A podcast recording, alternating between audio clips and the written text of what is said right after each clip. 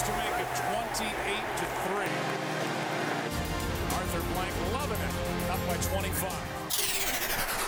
Toss to White.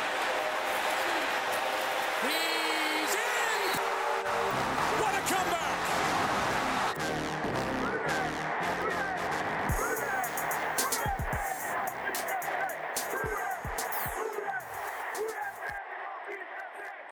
All right, you are listening to the 28 to 3 podcast.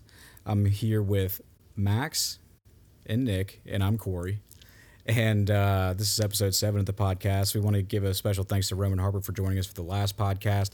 I definitely did not have Luke Kuechly sweaty dancing, uh, line dancing on my bingo card last time, but he gave us a bunch of good insight on the draft. So if you want to listen to that, go to the last episode. What we're doing for the next couple episodes is doing the call it State of the Saints uh, post draft, pre OTAs. This episode, we're going to talk about offensive fits, offensive, you know, are there any more needs? Uh, we won't bear the lead here. Speaking of needs, uh, we are recording on Wednesday. Uh, today, the Saints did sign Foster Moreau, former LSU Tiger, former Jesuit Blue Jay, uh, to the squad, uh, which seems to fill a, possible void, especially the tight end spot. Max, what do you think about that? Yeah, I think the uh, the Foster Moreau signing is a real good signing. Uh, we've talked about it off air multiple times about how we needed another tight end to uh, pair up with Juwan Johnson. You know, I think we've uh, we've established that Juwan Johnson's a really good number two tight end. I just like the idea of pairing him up with someone with some actual production in the NFL as well. Um, also, Foster, local kid, LSU, Jesuit High School. You know, we're all former Blue Jays, so I think we have a soft spot in our heart for him. Got my shirt on tonight. Yeah, you do. You're represented, man. I'm surprised that thing still fits. Uh, you know, I mean, uh, I might be the same weight I was in high school, but it's a different kind of uh, 190. yeah, that's probably true for all of us, except for Nick. But uh, no, man, the Foster Moreau signing, it's um, I'm I'm very excited about that. You know, he's been one of those guys that's been on the radar for the last couple of years. Um, it's funny whenever I play Madden, you know, he pops up as a free agent in uh, usually year two or three of my franchise, and I always go sign him. So, no, I'm excited about this move. Yeah, I think what we discussed mostly was how Juwan Johnson is a very one dimensional type of tight end. He's a playmaking tight end. Um, in the run game, he's a non factor. I think Foster, you know, at least gives us that true tight end that, you know, has a skill set in both areas. Um, you know, we needed someone who can actually run block at the tight end position and I think we solved it. I think uh, his production when Waller went out last year was pretty impressive. Um, I kind of felt he was going to get a bigger contract than he got, and you know, I think we're pretty fortunate to get him for what we got him for. Yeah, I think when uh, he was with the Raiders, it, it was is he being overshadowed by Waller, or is you know is he correctly set sitting second fiddle to Waller? But like you said, Nick, I think once he had the opportunity to show what he could do, he turned a lot of heads, uh, showed that he can he's two dimensional, he can catch and block. Um, and I think, like Max said, it was really the only position left after the draft.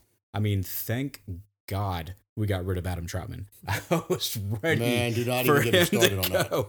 Uh, I, it was almost like, at least he didn't shake out like Josh Hill did. I, I couldn't believe how long that guy lasted on the Saints. But my point is, At least we didn't give up four picks for Josh Hill. yeah, I will go way too long on that. My point is, the draft presented a situation where it was like, are we really? It made us ask, are we really not going to do anything about tight end? And so I think that Well, was think- answered today. Yeah, I think we also talked about how for them to trade Trautman like that, whether we like him or not, said that they had good news on Foster because there's no way they go down to It was a good sign. Yeah, Yeah. we knew something was going to happen. We even said they must know they're going to sign Foster, and in the medical, you know, diagnosis must have improved. They had to have a plan before tra- trading Trautman like that um, on draft day. Yeah. Uh, Well- so I think it was a good move. I'll say this about Trautman. You know, that trade is potentially one of my favorite trades in Saints history. you know, not only do we bring in a prospect that I was high on in A.T. Perry, but we also ship off Trautman. And then there's a possibility that if Perry shows out in training camp, Tre'Quan Smith might get knocked off the team. So this is potentially one of the uh, the biggest trades, in my opinion. And obviously, you know, this is we're going to see what happens, but uh, I'm liking the potential of it so far. I like Max's acknowledgement of it's it's the little things that matter. It is. It is. I'm, I'm easily pleased when it comes to tight end, and just get me the uh, the scrubs off of the team. And back to the you know playing behind Waller.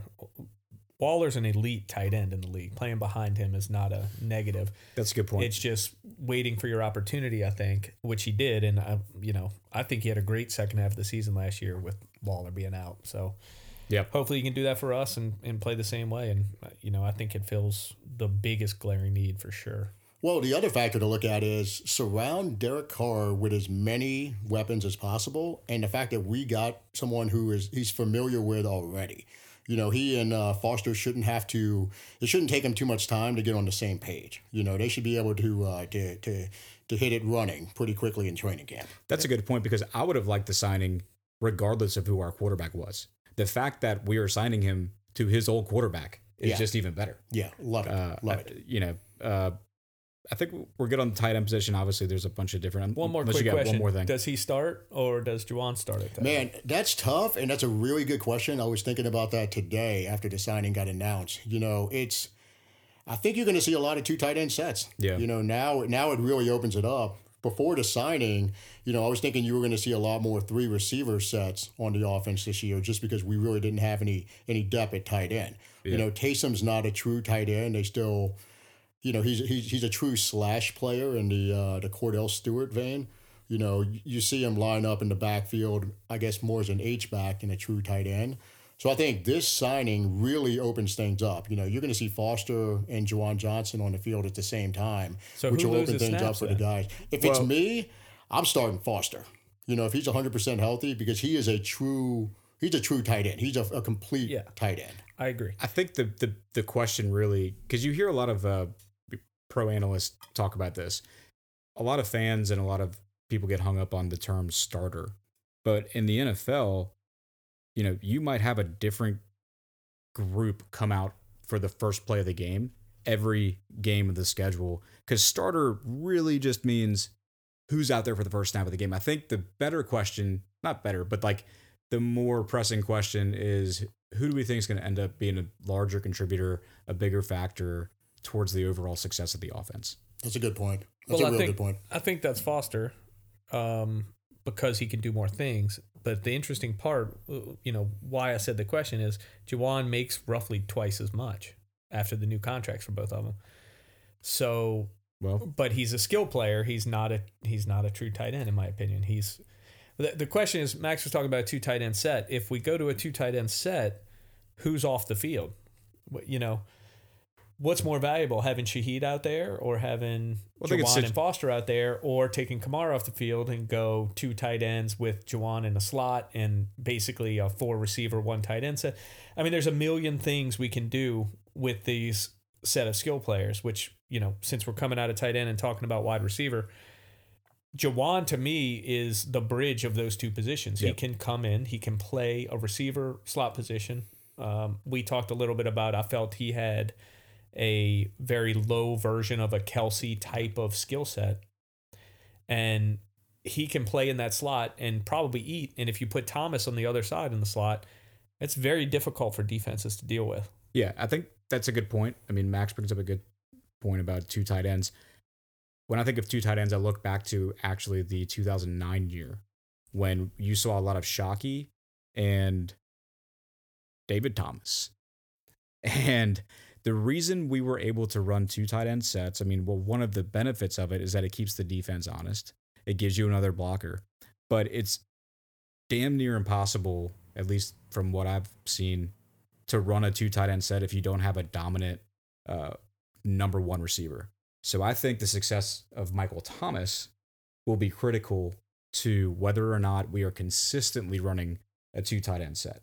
Because if you know you've got that wide, consistent number one, you know that if you have lesser ad or less agile receiving threats in the two tight end set in a play action situation, you know you can have that outlet to Michael Thomas. Well, let me ask you this. So you're saying Michael Thomas. So you are penciling in Michael Thomas as the number one receiver. If he's healthy, 100%. Okay, see, I'm not there yet. I think you got to call Olave the number one until proven otherwise. You know, Michael Thomas in the past three years. I mean, how many games has he played? You know, since that Week One game against the Bucs, where Payton left him in the game during garbage time and he got hurt, and his whole career basically got derailed at that point. You know, I don't, I don't, I don't trust him yet to stay healthy. Sure. The whole season. So, you know, until proven otherwise, I think you got to say Olave is your number one receiver. I don't Well, I trust him to be healthy, but he's the definitive number one if he is on the field. And I, I think to back that up just a little bit, situate. I think I'm thinking about it situationally. If you're talking, because we were talking about a two tight end set. If you have a two tight end set, you need a guy like Michael Thomas to have that that balance uh, or that threat uh, in the event you run a play action and want to kick it out wide. I think the other uh, factor in this is that what we were saying about whether or not we run both Juwan and Foster out on the field at the same time is contingent upon the success. And when we say success, I guess we're also talking about health of Michael Thomas. Because if Thomas is down and our one is Olave and our two is Shaheed or uh, what where am I blanking? But you know, like well, that's one, sure two, AT. AT Perry, like you know, That's your four. Uh, you going to T Perry four?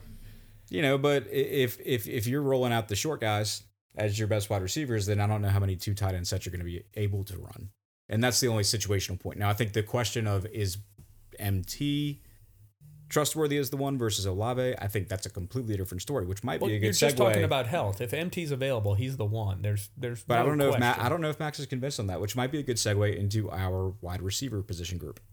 Yeah, I, I'm not convinced to be honest with you. You know, I, I think at this point in his career, Pause real quick. If healthy, you're saying you don't think he's the one.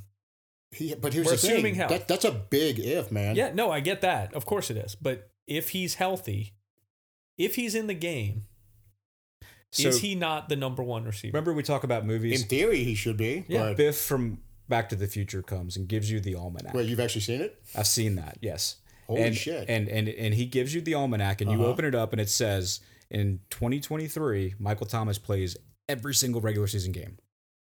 What is your uh, opinion about who the number one is? I'll be honest with you. I think it's closer than y'all think. I don't think it's a slam dunk that that uh, Thomas completely outperforms Olave. I think you see similar numbers. I think Olave has a higher yards per catch, but um, I think Thomas would have more TDs. But I think it's pretty it's pretty neck and neck, like a one A one B thing. I'm not talking about production, but but what what I'm saying is coverage is going with Mike day one. Now, could that change? Sure. But if he's on the field, you know, I think we underestimate because it's been so long, and I totally get it from the injury standpoint, but it was the offensive player of the year. Mm-hmm. That's the one if he's healthy, even if he's not even close to that level. I mean, last year he was producing, um, but he opens up the field for Olave. Yeah. That's the one, regardless of the production. That the guy who makes it all happen. We talk. We've talked about this a million times. Like a DeAndre Hopkins, the coverage rolls to Hopkins all the time. Anything anyone else anyone else is getting on the field is because he's absorbing so much. Whether Yeah. he gets all the catches or not, he's still the one. He's the one creating the problem. When you keep saying the one, do you mean he's Saints offense Neo from the Matrix, or do you mean like wide he is the one. Well, he was the one. He was the one. He's not the one. Well, Well, they until came back. proven otherwise, he's not the one yet because they- it's been three years. They did wait and do that Matrix Agree, but- Resurrections movie. I didn't see an Olave that supersedes what Mike can do yet. Can he get there? Of course. That's that's our that's all of our hope, and we all talked about that. The one of the biggest things for the Saints offense this year is is Olave a top ten receiver or is he a very very very good NFL receiver? Top 10 Does he make the jump? You mean top ten in the league? Yeah. Well, top ten on a team would be. No, I mean like conference division. Are we talking a Pro Bowl level player or are we not? That's where that's where we're at with Olave today. He was a really good player. He was not a Pro Bowl level player. Right. It does he make that jump into that top 10 to 12 in the league area? And you can always debate that. There's going to be probably eight guys in that 8 to 15 range there it's that you're fighting who's the actual top 10. It's a pretty stacked group league wide. Yeah. So does he get there or does he not? Does he equal those guys or are we sitting with the one of the best number 2 receivers in the league, a low end number 1 like he was last year, or are we getting a Pro Bowl top 10, top 15 definitive everyone knows it player? We need him to make that little jump. And I the skill set's there. We're talking about, you know, strength, conditioning. He needs to get bigger. He needs to hold on to the tough catches. He needs to stop failing in the biggest moments of the game. Yep. When when he's good, his route running is elite. Eh, He's got so much skill. Is he going to make that jump? That's that's I think the biggest question in Saints offense. If he makes even a small jump, the offense is loaded skill wise. I think what you said right there is important. If he makes a small jump, and a small jump is in, I mean, hell, if God, if he makes even one additional clutch catch, Yeah. not that he made any clutch catches, but like if he makes a clutch catch versus the drops that he had, I mean, I think Thomas is the bigger variable at this point because I don't have any doubt in my mind that Olave, at the bare minimum, will produce what he produced last year. And you know, we're talking about a small leap, and I don't, you know, I don't think that's a big ask. He he acknowledged it after the season that he needed to get bigger. He needed to get better at contested catches. You know, he needed to get a little more physical. I would expect him to take the, the small leap. To me, the bigger question is is Thomas, I guess, you know, is he 85% of what he was three seasons ago, you know, before he got hurt? If he is, then the Saints offense really unlocks. You know, Olave to me, there's no, I, I have no doubt in my mind he he's going to take a little bit of a step. So he's going to be at least what he was last year. Let's reframe it a little bit. If he's 85% of he was 3 years ago. It's do you amazing. bel- It's a do you believe if he's healthy that he would be 85% of what he was? Cuz I, I, do. hope. I don't know. I'll be honest with you. I don't know. It's been three years, man. There have been players that have come to the NFL and been bounced from the NFL in the time that Thomas has been an elite receiver into what he is now. True. I, I'm basing it on that first few games of last year where he looked like the same dude. Oh, he looked amazing. well, I base it on an even smaller sample size. Because the thing I can't get out of my mind, I remember it like it was yesterday because it was so damn good, is that second half of the Atlanta game when we opened the season. I mean, he looked like a man on fire, a man possessed. Like, I mean, he was just. And and uh, was it Trufant he was up against that game? no, it was AJ Terrell. That's right, Terrell. Yeah. I mean, that guy was good. That's a good cornerback. And Thomas was making him look small. Like he could have done the thing they do in basketball where they just do that, you know, you too short. Uh, and look- the whole game. And if that, so my, my Well, thing, it was just it was the second half of the game. that's, It wasn't that's the what I whole mean. game. It was That- the whole fourth game. quarter. You're right. Let's be honest. It was Let's the be fourth honest, quarter. the the whole, quarter. you're right. The whole second half got carried away there. but that second half, man, uh, No, the, the glimpses are there, and and look to Nick's point, like if Thomas, let's say Thomas does make it back to to what he was, you know, the the year he won Offensive Player of the Year, that means this team's in contention for the Super Bowl, because that will unlock everything if he turns into that player.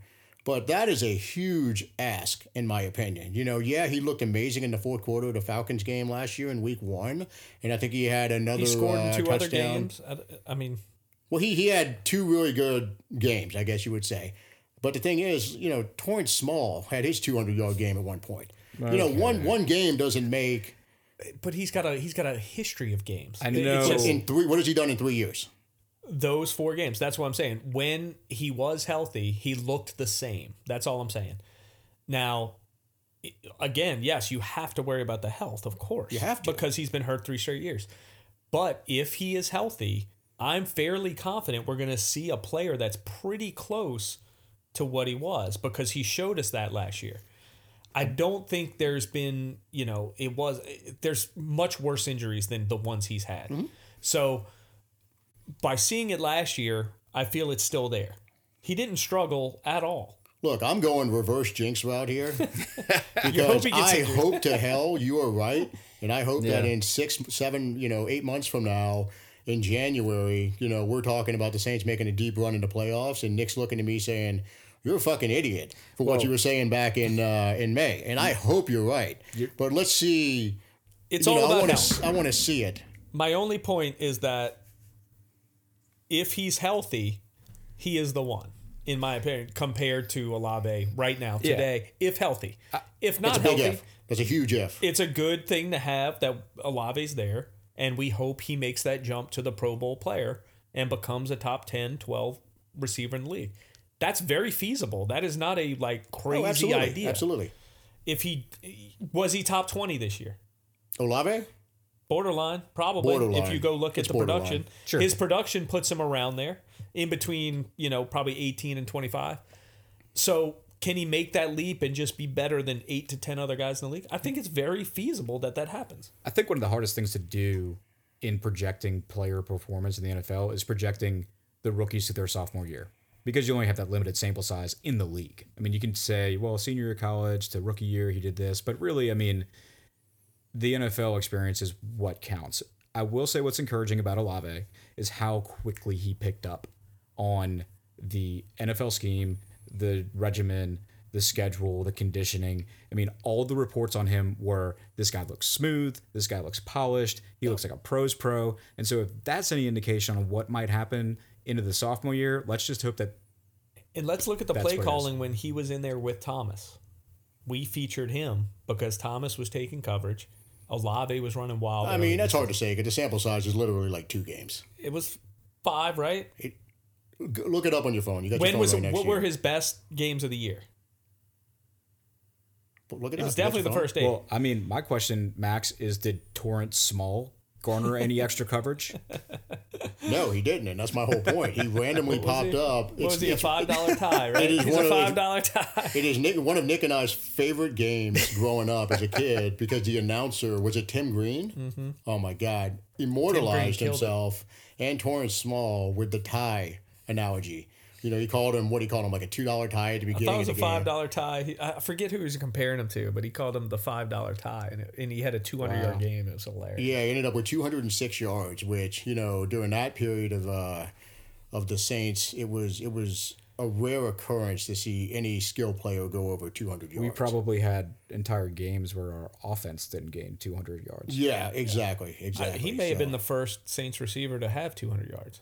I feel like someone else had done it before, but it was the first one in a while. Danny You and I were freaking the fuck out. I just know that. Yeah, it was an awesome game. He he had two We were long scrambling ones. for Torrance Small rookies, and uh, What was that like 94 or 95 probably? oh man, I'm like It was awesome. 92, 93, 94, eh, somewhere around there. Somewhere in there. I, I, I don't think he was a rookie when he did that. I think No, it he was. He was like second year. or third year. I'm Which glad I you think brought we up the, drafted him in 93. No, 92. I think we drafted him in 92. Yeah, I he think was you're a- right. Right in the heart of the 90s kind of player for the Yeah, Saints. not a great era. No, no. Corey was running around in diapers at this point. I was not in diapers at 10 years old, Max. That was This not a was- thing. who was, Can who we was can we confirm with Casey? Uh, yeah, I mean, he may have been. what, what year? What, who was the quarterback back then? That was during the Billy Joe era.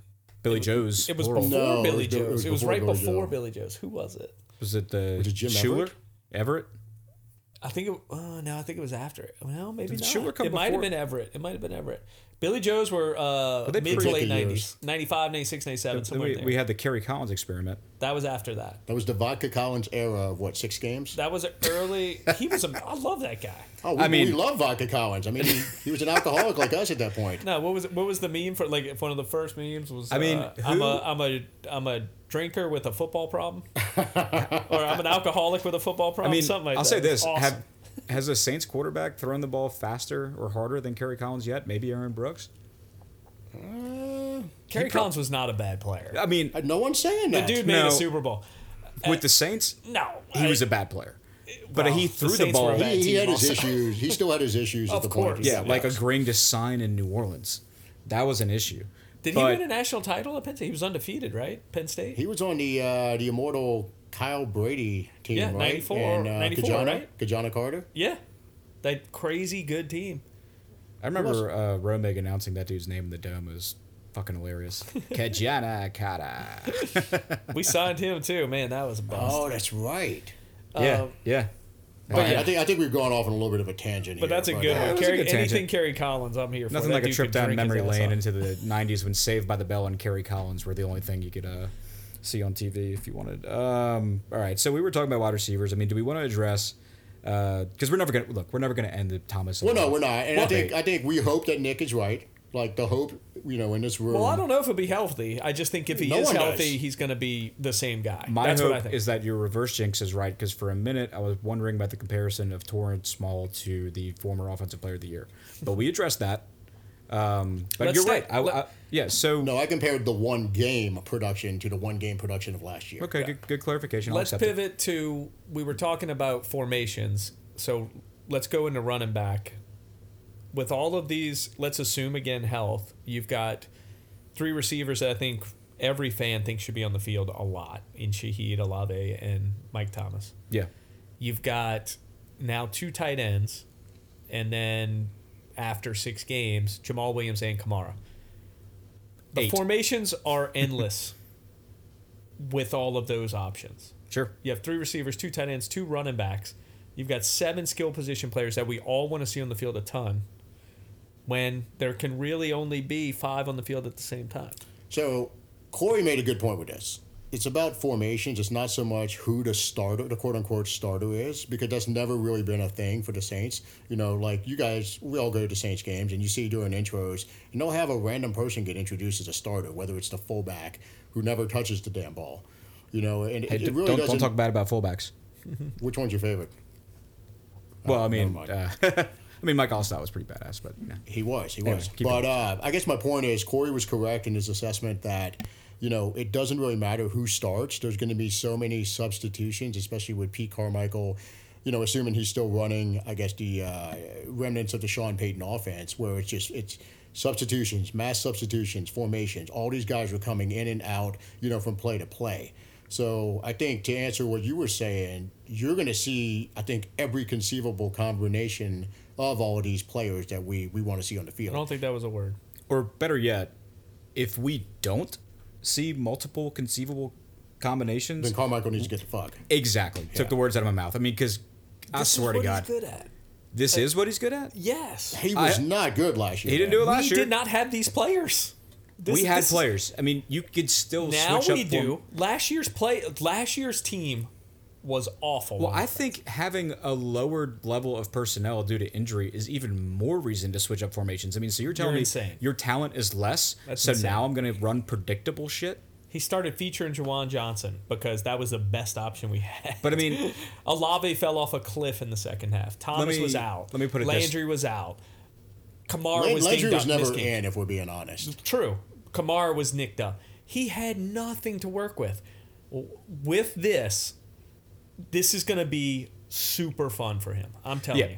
I, I'm not saying he's a genius, but he had he No, no one is. he was under a guy who that's where he comes from from Sean. This kind of stuff with having all these options is gonna play out in very interesting stuff for him. Whether it works or not, we'll see. But I can guarantee you, there's going to be all sorts of crazy stuff going on. We haven't even talked about Taysom. Taysom's an eighth skill player in this format, eh, you know, in this group of players that he has to work with as pieces. It's going to look crazy. I- I'm telling you. I'm going to say this. I hope you're right for Carmichael's sake and for Dennis Allen's sake. Because if he cannot get production with this group of talent, he needs to get the fuck out. Yeah. Agreed. Because but he this hasn't is, there's, had there that. are no excuses at this point. Everyone is judging him off a year where they had nothing. Well- and a quarterback who has been a journeyman backup for the last five years. You can't make a definitive like assessment of a coach when everything goes wrong. They held it together. We could have made the playoffs if not for one Tampa game. With what we were working with on offense, that is insane. Here's That where- team was broken in every position group. Offensive line, defense had injuries, receiver was depleted, running backs were hurt, quarterback we were down to Andy Dalton. It was a complete mess. So you can't make an assessment based on that. Can we complain about situational calls and all that? Absolutely. There were some terrible ones. No question. The, that coaching staff held a team that should have fallen to a five win team to competing to maybe win the division in a terrible division, mind you, no question. It wasn't a horrible coaching performance. It wasn't great. It was not what the fans made it, where we have to fire the whole thing and get out of here. They deserve to have a chance to play with an actual roster that is NFL worthy. They did not have that last year on offense. There's no question about that. Here's the only place I'll push back on that. And I'll say, look, obviously, the coaches with the actual playbook and the actual injury and scouting reports, self scouting reports in their hands, know a shitload more than us, believe it or not. But that 100%. said, you know, as a fan, and if you're looking to say, why should we be encouraged or why should we not be encouraged? I mean, they always talk about the best teams when they're fully healthy can line up however the hell they want and still do whatever the fuck they want against you. And you can't stop them. That's fully healthy teams against another fully healthy team. One team's better, one team's not. So that means, in my mind, That's as I look, as I it is rare, but as I look at it, that means if you have your full complement, you actually can be can be less creative. Look at the Miami Dolphins when they ran the that. they ran the Wildcat. They had shit else besides Ronnie Brown and a couple of others on offense. They had a good offensive line, but they had to be creative because they were working with less. Ronnie less. Brown's a top five pick. Right. They had But him. We're not talking about sh- crap. I don't wanna Like, get off that on- dude is a. It's an example. It's an example. I'm not. I don't, I'm not trying to get off on Ronnie Brown. what I'm saying is, when you have less, that is the time to get more creative. And I saw less creativity out of Carmichael last year, and for me, that is discouraging. Did you, can- or did you see the ball bouncing off Taysom Hill's head, bouncing off of Callaway's face coming face, out of base uh, fo- vanilla formations? wide open? Plays were great. But there, I didn't see, and I could go back and look at the games. Maybe I'm wrong, but it just when you saw Payton offenses, it didn't matter how healthy we were, how unhealthy we were. Drew You- Brees. Hold on. Stop. Hold on. Stop. No. Hold Stop. on. Nick. Nick. Stop. No. Nick. We're not doing that. Let me there's finish. Drew Brees and there's Andy Dalton, dude. That we're not doing that. Yeah, and there's also We're Sean Payton that. and there's Dennis Allen. True. And to Corey's point, Let me- let me- on, let me finish Corey's where I was point, Let me, and uh, I'll, I'll jump it back to you after this, but let me just support what Corey was saying. This team, the coaching, the situational coaching with Carmichael last year was atrocious. There was no creativity. This team freaking ran on first down more than any other team, and then it just, it, they just, there was no creativity. There was none. So before Pause Yeah, real quick. no, no, no, is no, Alvin Kamara no. your best player? Nick, I'm not going there because you just jumped in with the easiest cop out ever, Drew Brees, Yeah. Andy Dalton. Yeah, so let's just bullshit. stop there. What I'm saying is It's that a quarterback league. We're not going to stop there. Drew No. Brees no, is a but you have to have difference. good coaching. When you watched Dude, a Sean nuts. Payton offense, regardless of who was under center, even if it wasn't Drew, if it was Taysom, you saw regiments of individuals coming in and coming out. There was always Okay. there was always a different We're gonna talk offensive personnel group coming in, That's coming fantastic. out. But year- Nick, no, no, no, hold on. That is not happening under Carmichael, and that's a problem. That's great. You can say it looks fancy and all that. No, When it's effective. Was there? It was not effective. That is a false statement. You've done zero research on that.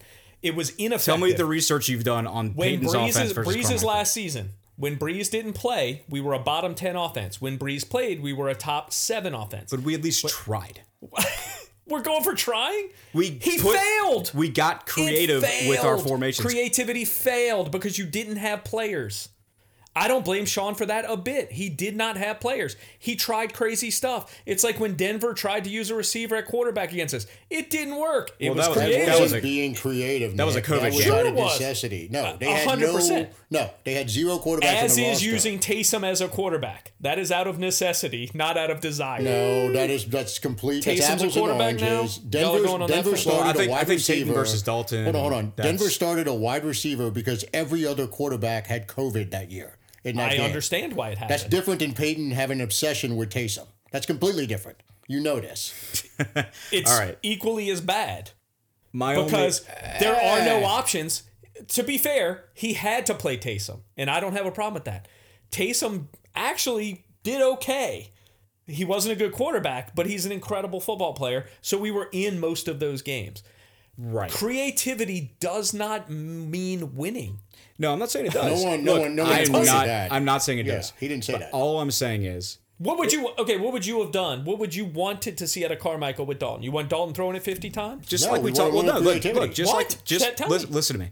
Just like we talked about with Roman on last episode, their he thought their defense had so many turnovers and had such success compared to the current Dennis Allen defense. Now, like that again, different top topic, different pod, but Different players. Different but players. different players, Different players. But it's the element of uncertainty. Okay, it's about giving yourself a chance. I'm not saying that if Pete Carmichael rolls out three different formations with a total of 12 different offensive skill players coming in and out, that that automatically means we're going to get a first down versus a three and out. I'm not saying that, but I am saying that it at least gives us a better chance to keep the defense guessing than if we're taking bad players and running a fucking I formation every single time. Agreed. Like that. Real quick. I think that's 101. to win the seam route to Taysom, if Taysom catches that, Carmichael's a genius.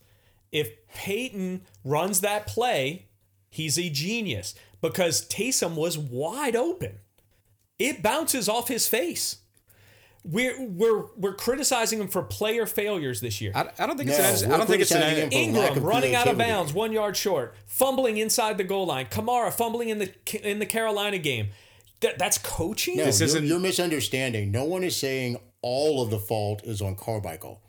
The I'm just looking for have- examples. The players, the players should Sure. bear the majority of the uh, the brunt of the fault because they were bad. But There we're were talking too many creativity. drops. Creativity is I'll- a seam route, freeing up Taysom wide open in the seam when that is not a play you would call on a short yardage play. I told you this wide when it happened. It was a stupid play. Why? He's never going to catch it. I'll It's say this. creative. to to kind of, I You're missing the point. This is another topic we could go on for another fucking hour about. All I say, we're looking. The, the biggest thing with what you and I are saying right now, Nick, is that we're looking at it from two completely different ends of the spectrum. You're going ends justifying means. I'm going means justifying ends. Like I'm saying, let's just give ourselves a chance. You're looking at the results and coming back. I'm saying is, th- neither way is incorrect. A horrible set of players has overcome the winning aspect. Again, I'm not talking. won. I'm not talking about the result. I'm talking. You just about, want it to be more fun. No giving yourself No, yourself put a- an effort into it. giving They were trying to win. what gives your if you have When you have a bad offense, you Okay. play conservative. We'll put it this That's way. Let's- smart. Carmichael did not look like a guy who coached with Sean Payton for the last 15 or 16 he did Carmichael is not Sean Payton. Fact. We Okay. all know that. Why do we think he's Sean Payton? We didn't say he was, but the point is, he didn't look like a guy who worked directly with an offensive genius like Payton. Well, it might actually make some sense why, like you know, Give me some examples. Well, let me just say this. He just gave you Because look, we Which can, one? we can. The guy came out and lined up in the I formation every play on first down. That was That's it. not Look, fact. we need to That's put- false. okay. This is something like we not can real. literally spend another hour on this. So all I'm saying, and let's just let's just hypothetically, you know, and Roman's not here, so we can answer hypotheticals. But let's take the Saints out of this. Any team, if you know that you have the 32nd ranked offense in the league, okay, due to injury, due to no fault of your own, and you even have the best. It Let's just say, wasn't that, by the way.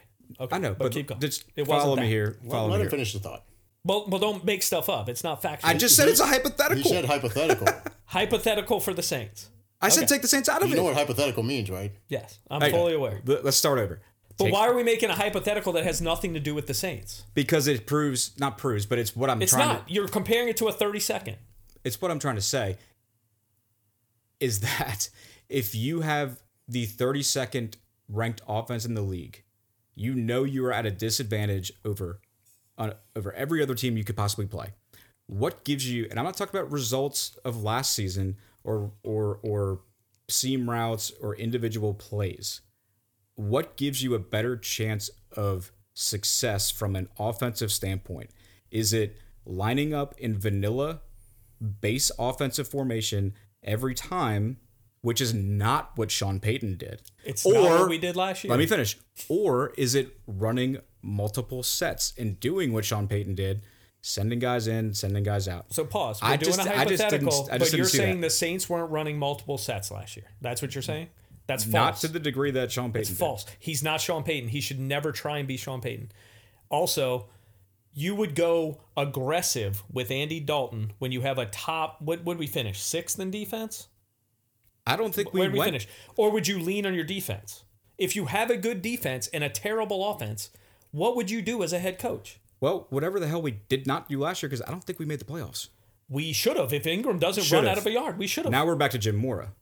Shoulda, coulda, woulda. Uh, look, it, it's a it's a dumb philosophy to say we should be, be creative. we clearly and- should have done something different last year because it didn't work, and we No, were vanilla you're as blaming shit. it all on coaching. Watch the games. Well, who the hell It- else? No one, no one's blaming it all on coaching. You're We saying both- we didn't make the playoffs.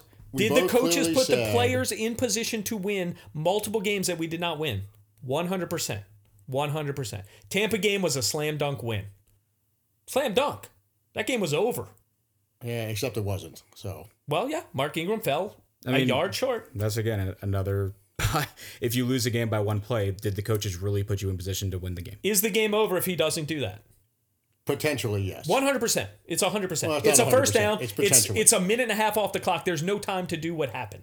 It's Definitively, we would have had a fumble, a, a kneel down. But I mean, there, there's winning. Okay. There's putting yourself in position. they to scored win, with seven seconds left. winning despite yourself. The other team making mistakes. That's okay, a look, complicated you can issue. make all the excuses you want. If you think it's a good just different idea scenarios. to run a creative offense through Andy Dalton, I don't know what to say. That's just Andy Hey, Dalton's a maybe- professional quarterback. Yes, He's you should barely- be trying to be creative with it. Yeah, he's not in high school. I mean, Yeah, you like don't line up what- and so, run- so is it better to just like do a reverse? give me some more Andy Dalton. Give me some more. Is it Let's better go. to do a three-step drop every time and throw a five-yard slant It's that's either what going to be dropped by It's not what they Shaheed did. or a lot? It's I mean, not what they did. All right, look, it's It's not fine. what they did. it wasn't creative.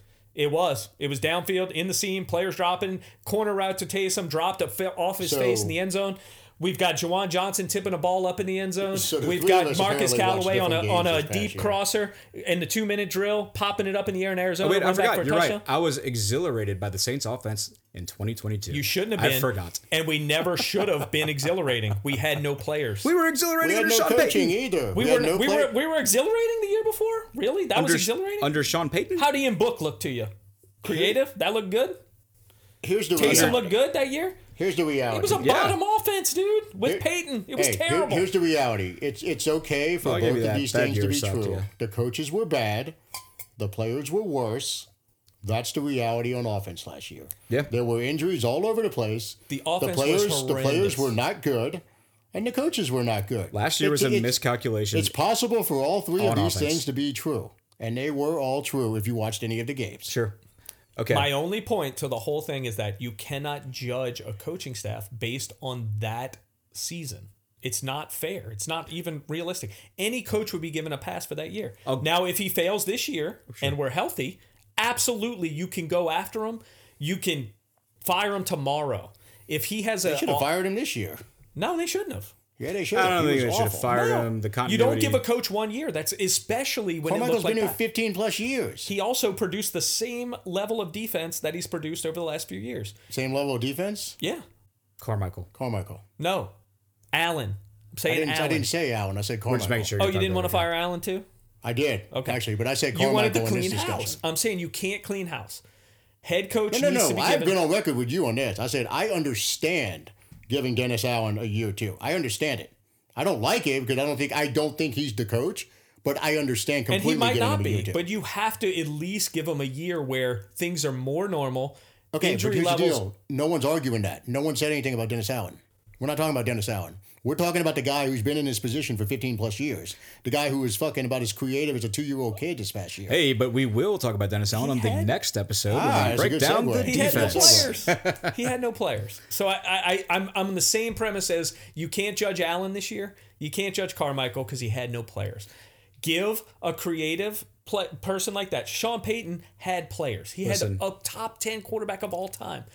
Give him players. If he fails, then you can crucify him. If he has no players, what are you going to do? I'm going to say something shocking right now. You hate Carmichael. I agree with Nick on one thing. and he's right about the fact that I do think we have to see what Carmichael does this year. Because if he does the same shit, He's fired. we might disagree on whether last year was good shit or bad shit or creative or not creative. He won't be fired. We have uh, not might. We do disagree. We just listen to the last 30 If- minutes of this podcast. But what I'm saying is if he does the same shit this year, I agree 100%. Yeah. He's gone. 100%. he If won't be gone though because you've said this a million times. He, he yourself. won't. I agree with you. He won't, but he, won't should. With this roster, he's going to go talk to Gayle himself. Yeah, Like, exactly. "It's. He'll be here as long as he We've been wants to. be. friends for 15 Gayle's going to say, "Oh, honey, was it that bad?" 100%. That's what'll happen. I agree with you on that. Craig Amon's going to, the Archbishop's going to be in the room. But I will be the first to say if they produce the same level of offense this year with this set of players, he should be gone. Do you give him a following- pass if we are equally unhealthy this year? No, no. To Nick, Injuries happen every Equally team. Equally unhealthy? to Nick, if we are equally unhealthy No. this year as we were last year, do you give Carmichael a pass to give him a year three, It would depend what it looked like. exactly like last year? Then yeah, I would. You give him a pass. Yeah. Fuck that. I'll put it this way: I would understand not firing him. They won't fire him either way. They- they we know fire that. We know that. I'm just saying, if you have no players, Well, it's a good thing we this signed. league is so skilled, dude. It's so skilled. The margins are so small.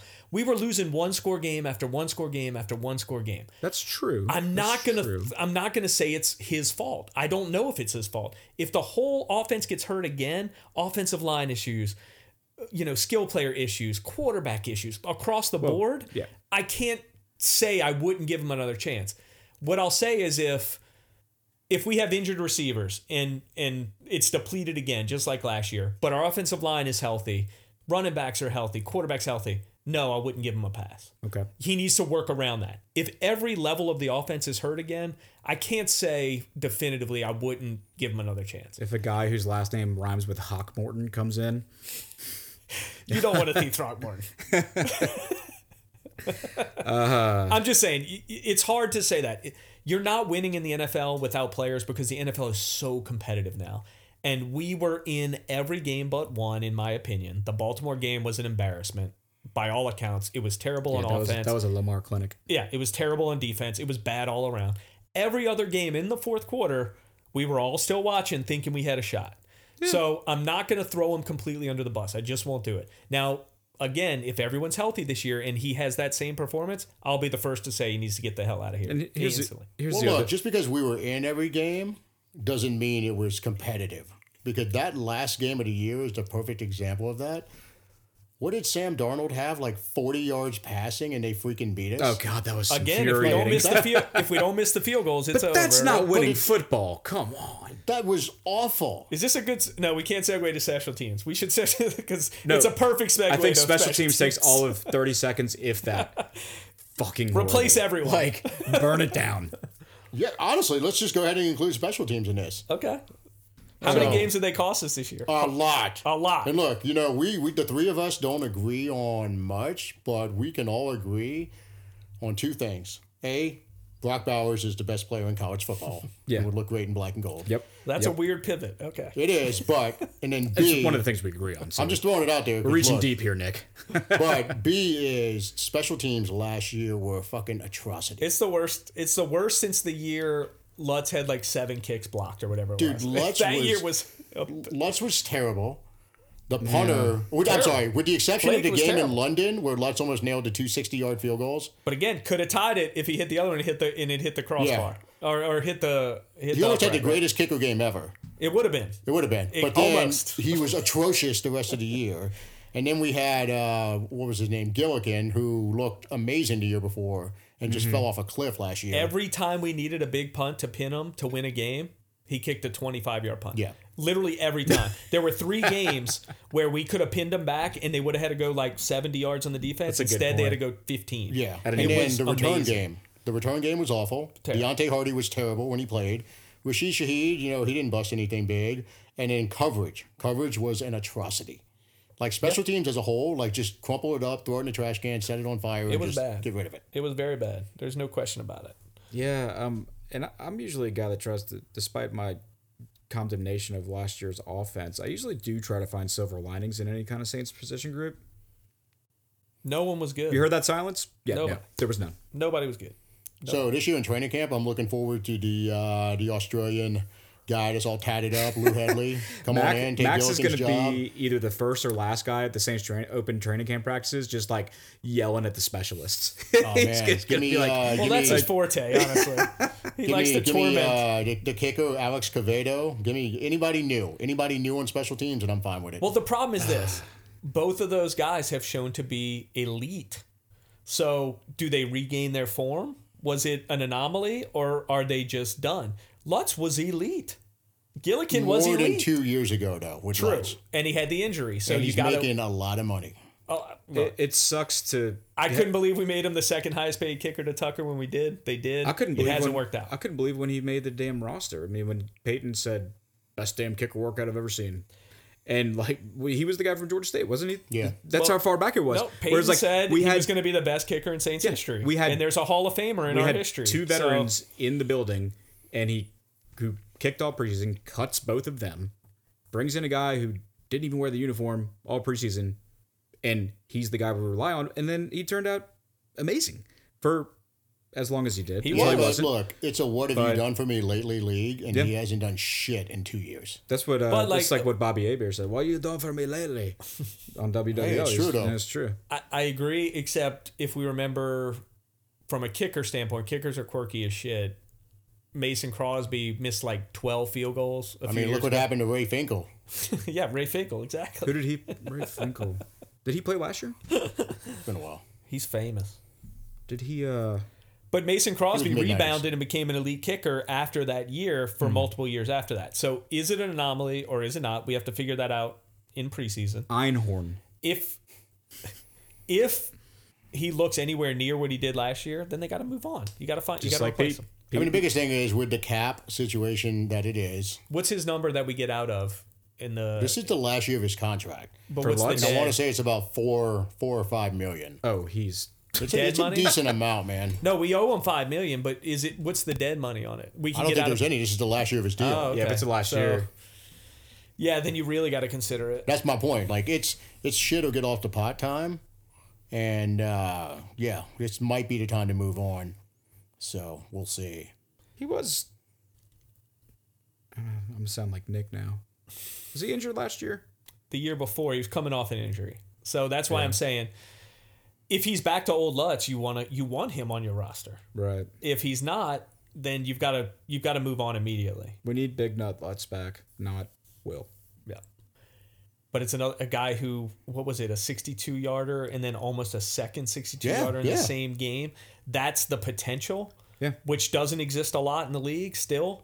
Well, there someone was, uh, retweeted the. Uh, I don't know what the occasion was, but they retweeted that game opener. I mean, uh, season opener of Saints versus Texans when the Texans had Deshaun. It was in the dome. Uh, and and they got back ahead of I remember why I forgot how how down to the wire that game really was. I remember looking at the We were down the whole game. rewatching that and seeing the clock and seeing how far down we. I was like, wait, that's what the clock was at before we actually won. And Lutz hit the 58 yarder.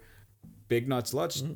at that time. You talking about the London game? No, no, no. The uh, No, game, way back, home the opener Texans, in the opening day. dome. Oh yeah, yeah, yeah, yeah. yeah. I mean, that was incredible. But is that does does that guy still exist? I don't know. So I agree. So like if he doesn't show that to like for sure in training camp and preseason, then you move on. You take the rookie, you, you cut the money, you go find somebody who can help the team.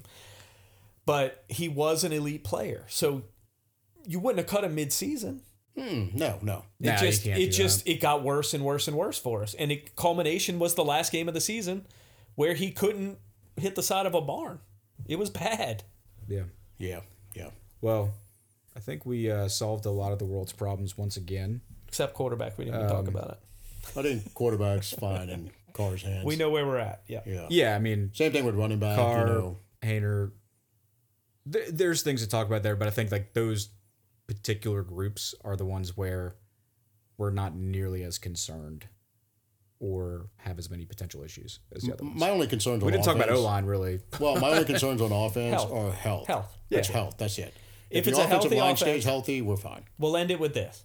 If healthy, if it isn't a top 10 offense, if healthy, uh, in every skill set, mostly healthy, miss a game or two here, fine. Mostly healthy, no season ending injuries. If it's not a top 10, 12 offense in the league, then you can question Carmichael and talk about getting him out of here. Because it is a that level skill offense. The offensive line's great if healthy. Quarterback is a, you know, we can all debate where he's at, but he's definitely a top half quarterback. Receivers is definitely a top 10 level of players on our receiving core. Tight end's been fixed.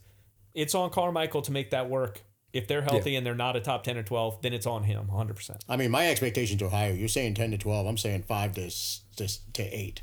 That talent on that offense, it's loaded. Yeah. If the offensive line can just stay healthy, there is no reason for that offense not to be top five. But I'll if it's say, a- a, I'll say this: I think the biggest concern for me on the offense is the offensive line. Yes, they have to stay healthy, but I think we're so used to the or going back to the old days where we were Pro Bowlers at the offensive line. We definitely have our great, you know, Ramczyk, no question. Uh, you know, McCoy. Peat is McCoy. McCoy's your top guy. You know, It's I Ramczyk think- and McCoy I think- that I thing. think at- but what's Penning? What's, you know, right. there's we- a lot we- of good things going Back in the good old days, it was like if all five were healthy, that meant like you had a potentially like all Pro Bowl line, if not second team All Pro. Now, if they're all healthy, that means like as a whole, not nothing against Ramczyk, nothing against McCoy, but as a whole, they're kind of like ranked 15th. Not saying we need a whole lot more than that given our skill set, but that I do still have some concern about that skill group. They need to. Some of them need to overachieve. Penny needs to stay healthy. But uh again, I think. But I agree with you. all. I mean, like if we Yeah, I think we can all agree Peat is in decline. Ruiz is on the way up. McCoy is what he is. Like Max said, he's an anchor. Ramczyk, if healthy, is still an anchor. And then what is Penning? Penning's a first round pick. That's a line that's set up to be successful. yeah Uh, now, again, health, once again, for the Saints, health. But they can do what they need to do, especially now that we have a QB who also, if he stays healthy, is a QB that gets the ball out a hell of a lot faster than Jameis did. let's point out that he's an Iron Man, though. He's he's played almost every game of his career. oh yeah, so- I'm not saying he's not. I'm just saying that like we- that's a good that that gives us a good feeling that we might have a guy that's actually in there for the, the, best year. offensive in the league, best offenses in the league have QBs who get Play. that ball out quick. Well, play, Yeah, but play. they they don't pat the ball with their hands. They Right. It's if it, if the two and a half second clock comes up, the ball's out. All And I- so next episode we're gonna get into the defense uh, post draft and and where we stand. Yeah, we'll continue the state of the Saints. Uh, defense next up. We definitely hit every point on the offense. Uh, so thanks again for listening to another episode of the 28 to 3 podcast.